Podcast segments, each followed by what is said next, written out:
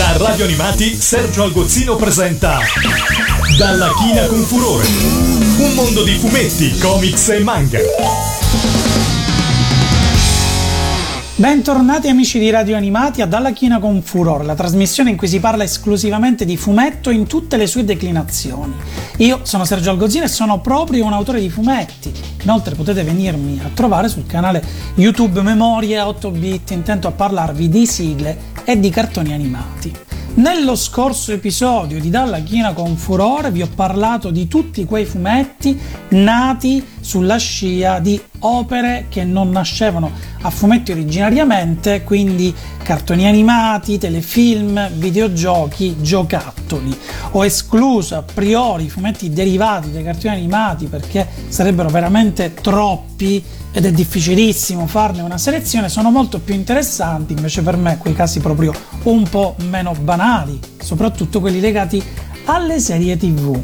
La scorsa volta abbiamo parlato di Alf e dell'A-Team, facciamo un piccolo balzo in avanti, anche se è comunque una serie storica ormai, e parliamo di X-Files.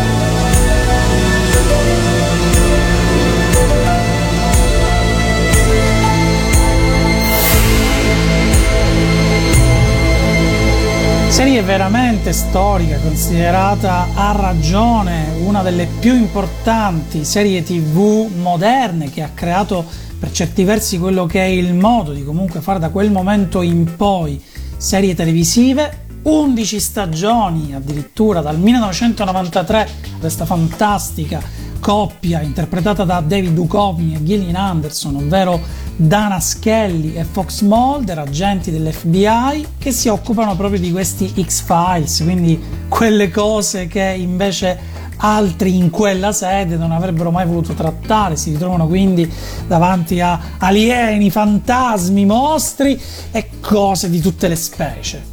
La prima a farne una versione a fumetti non è la Marvel Comics, di cui la scorsa volta si è parlato tantissimo, ma invece la Topps Comics, che in quegli anni cominciava a uscire un po' fuori. Aveva già fatto un bellissimo adattamento del Dracula di Francis Ford Coppola, disegnato da Mike Mignola.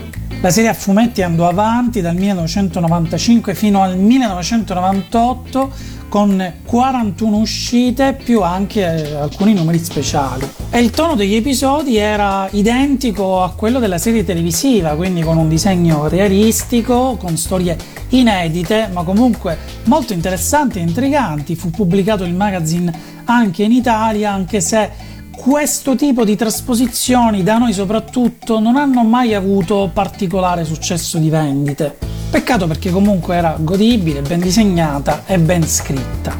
Un altro caso immenso in questo senso sono i fumetti dedicati a Star Trek, serie creata da Jim Roddenberry, iniziata nel millenovecentosessantasei e che, come saprete bene, ha avuto diverse serie con diversi personaggi per approdare poi al cinema, per ritornare ultimamente splittata su due network differenti. Abbiamo da una parte una serie su Netflix e un'altra su Amazon Prime, tanto per capirci.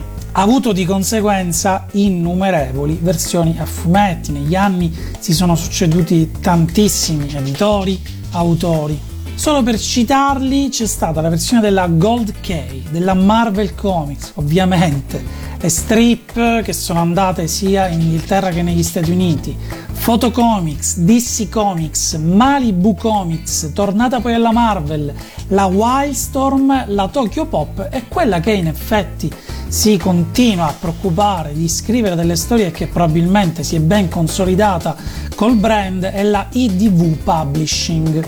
Ed è proprio la I D W che probabilmente ha seguito la serie più a lungo di tutte, creando veramente tantissime storie e tantissimi disegni ispirati ad essa. Meravigliosi i temi di apertura dedicati a queste serie, spesso si richiamano a vicenda per qualche nota, per qualche suono. Ascoltiamo la versione di Star Trek Next Generation.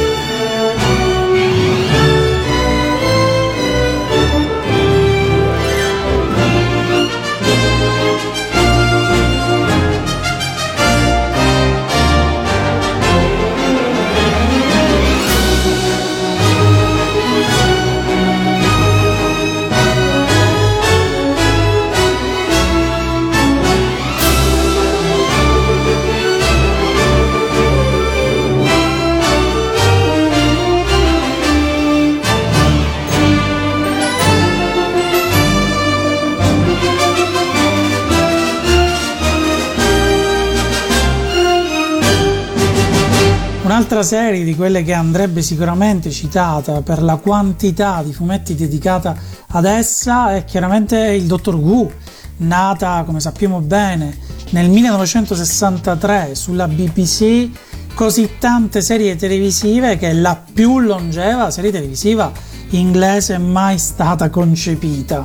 Di conseguenza la lista dei fumetti è estremamente dispersiva dedicata a questo personaggio e anche a tutti gli spin-off relativi, come ad esempio Torchwood. Sapete quindi soltanto che se siete appassionati di questo personaggio esiste un mondo disegnato a fumetti dedicato a lui nelle sue varie incarnazioni, ovviamente.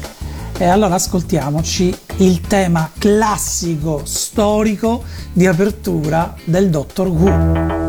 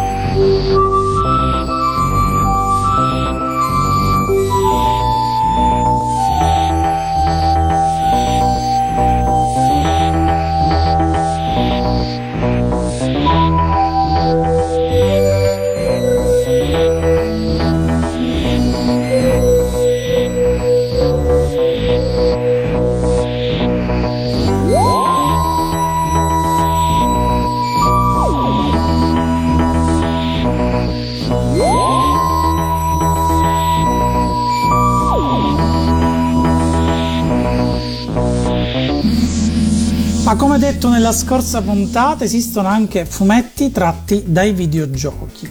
Altro videogioco molto celebre, la scorsa volta vi ho parlato di Zelda, è Street Fighter, nato nel millenovecentottantasette, pubblicato da Capcom. In realtà il boom a tutti gli effetti avvenne con il secondo capitolo di questa saga videoludica, ed è proprio il secondo capitolo ad aver avuto più spin-off di tutti, perché se ci pensiamo uscirono Street Fighter due, Super Street Fighter due, Super Street Fighter due Turbo, neanche ricordo più tutti i Street Fighter due che sono usciti. La stessa cosa in effetti accadde anche con Street Fighter tre. Anche su Street Fighter esistono numerosissimi adattamenti a fumetti. Uno di quelli arrivati da noi in Italia, comunque veramente degno di nota, soprattutto per quello che poi è la realizzazione grafica, è la versione giapponese scritta e disegnata da Masaomi Kanzaki, uscita nel millenovecentonovantatré in Giappone con soltanto tre volumi, quindi anche piuttosto facile da recuperare e da leggere. Da noi fu pubblicata dalla Star Comics in un formato molto grande, con delle bellissime copertine, con dei bellissimi colori, veramente molto bello ancora oggi da vedere. Ed è chiaro che la storia del videogioco in questo caso si presta perfettamente a quello che è un fumetto divertentissimo da leggere, pieno di combattimenti, pieno di azione e soprattutto, come tipico del manga, del fumetto giapponese, pieno di linee cinetiche. Come saprete bene, ogni personaggio aveva il suo tema musicale. Bene, questa volta voglio farvi ascoltare qualcosa proveniente direttamente da YouTube. Smooth McGroove è uno youtuber che si diverte a ricreare con soltanto le voci tantissime musiche, soprattutto legate al mondo dei videogiochi. Questa è la sua bellissima versione del tema di Guile. Thank you.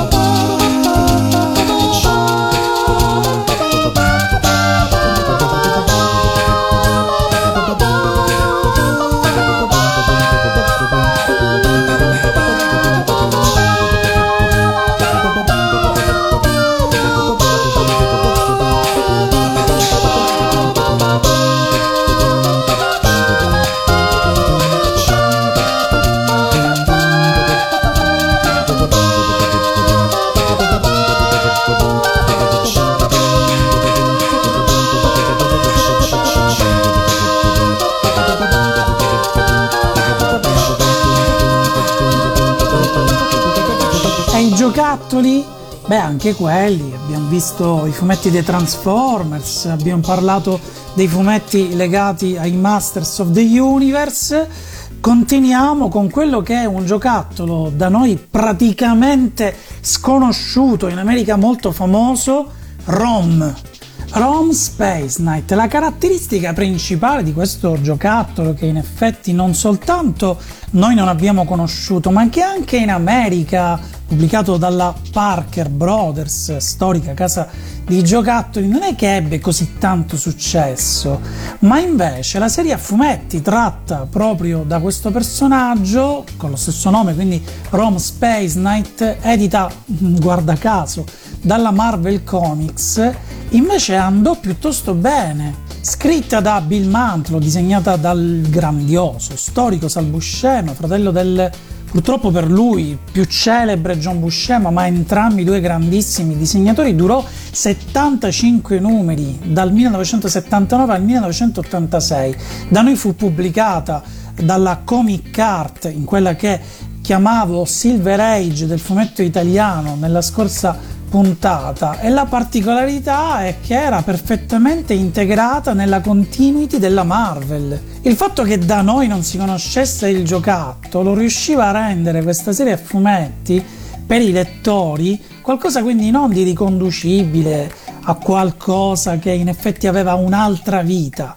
Per noi era a tutti gli effetti un personaggio della Marvel e rese questo la chiave del suo, chiamiamolo, successo nel nostro paese.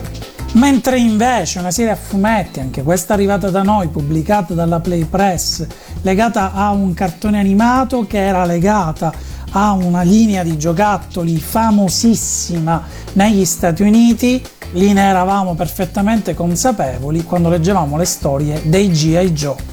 Il brand dei G I. Joe, fra l'altro, il giocattolo in sé è una storia piuttosto antica, perché nasce come giocattolo completamente diverso di quello che noi poi abbiamo conosciuto negli anni Ottanta, ovvero di piccole dimensioni.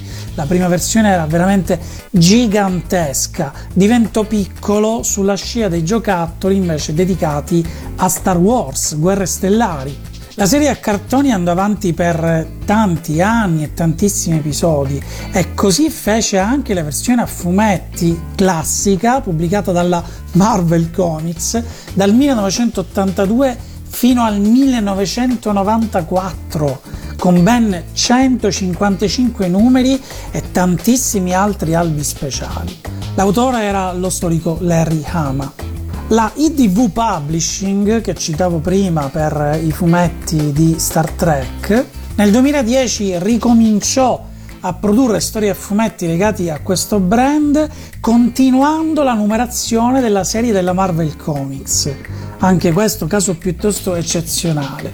La sigla della serie a cartoni G I. Joe A Real American Hero è bellissima, ed è questa qua.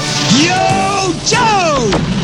He'll fight for freedom wherever there's trouble. G I. Joe is there. G I. Joe, American hero. G I. Joe is there. It's G I. Joe against Cobra, the enemy, fighting to save the day. He never gives up. He's always there, fighting for freedom over land and air.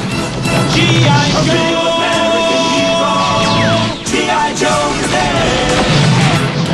G I. Joe is the code name for America's daring, highly trained special mission force. Its purpose? To defend human freedom against Cobra, a ruthless terrorist organization determined to rule the world. He never gives up. He'll stay till the fight's won. G I. Joe will dare. G I. Joe. G I. Joe. E se vi ho parlato fino ad adesso di fumetti tratti da serie tv, videogiochi, giocattoli, invece vi racconto quella che è una storia stranissima, perché esistono diversi fumetti legati al mondo della musica, ma sicuramente, dato che abbiamo parlato costantemente di Marvel Comics, la storia più assurda fu su Howard the Duck, Orestolo il papero, chiamato addirittura da noi negli anni settanta.